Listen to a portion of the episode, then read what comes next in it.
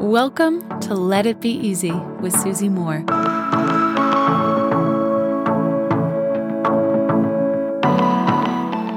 It is happening today, my friends. Just a few hours to still join us. Link is in the show notes. Stop what you're doing right now if you haven't already signed up.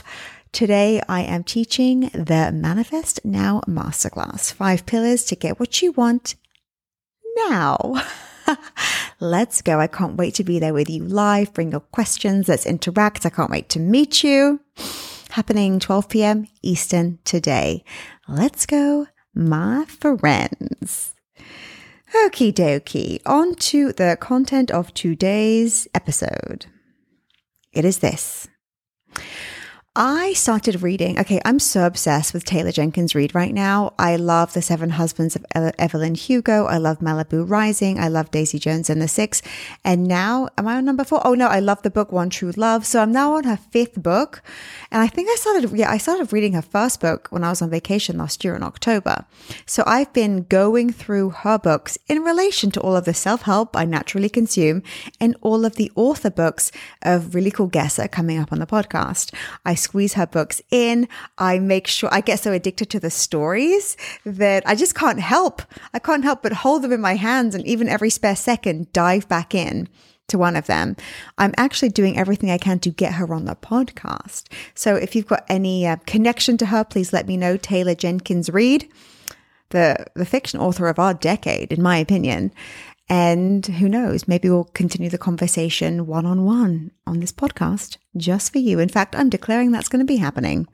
Ah, that actually kind of ties into our live call today, Manifest Now Masterclass. I'm going to be speaking about how we talk about dreams and goals and make them plans, how we actually get the result and not far, far, far into the future, but now. Last call, link in the show notes today.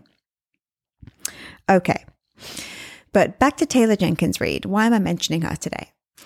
I'm reading her latest book. It's called Carrie Soto is Back.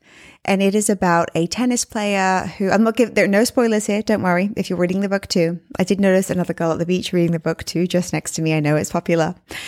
But the book is called Carrie Soto is Back and it's about a retired tennis player who who who retires with the most grand slams in her career and then a few years later another woman comes along and matches her right? So she's no, no longer the undefeated champion in the tennis sphere. So she comes out of retirement as an older player to win back her number one spot in the world. That's what the book is about. Carrie soto is back. Great book. I'm halfway through. Anyway there is a sentiment that her father in the book, who was also her tennis coach, shares with her that I was like, gosh, I've got to share this with my podcast listeners because it's true. And I think sometimes it's easy to see in the context of sport, and it's not always easy to see in just the general game of life, which we are all active players in. and it's this. So when she is, of course, on the court, she always has her, she has her adversaries, right? She has the people who are dying to beat her, the people that she's dying to beat. She has, she sometimes calls them her enemies, the people that she's up against, right? In every single match. And her father slash coach, says to her, Oh, it's so good. He said, Remember, you're never playing your opponent. You're not. You're never playing your opponent. What does that mean? I hear you cry. What does that mean? You're never playing your opponent. The goal, my friends, is to always play your best tennis. So in the book, again, no spoilers, she goes up against someone and she doesn't win. And her father says to her, That was the best tennis you've ever played. So she may not have won by an external scorecard, but she played the best tennis of her life that day with that opponent. So, is she playing that opponent for the win? Yes, certainly. But that day she lost, right? Again, inverted commas, she lost. And her father says to her, You're not playing your opponent. And today I saw your very best tennis. So, my question for you is this whatever you're working on right now, whatever it is that's meaningful to you, whatever it is you deeply care about, maybe you have a goal in mind. Maybe you have a revenue goal, maybe you have a travel goal, maybe you have a, a health goal.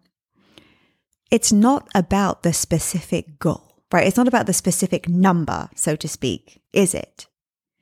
It's are you at your best? Are you showing up as your best? Are you giving it everything that you've got? Are you giving it 100? Because when we do that, when we show up as our best, ready, willing, able, there, consistent, showing up is the thing.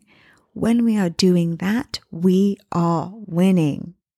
The opponents will always come and go. The landscape is always changing. That's not who we're up against.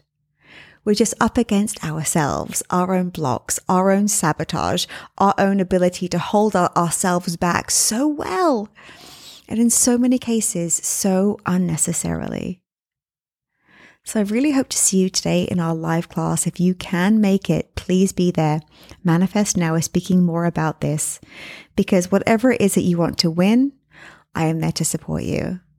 And this game, it's all about the player of one which is you. Until next time, my friends. Love and ease. Hey, friend, I've got something really cool for you.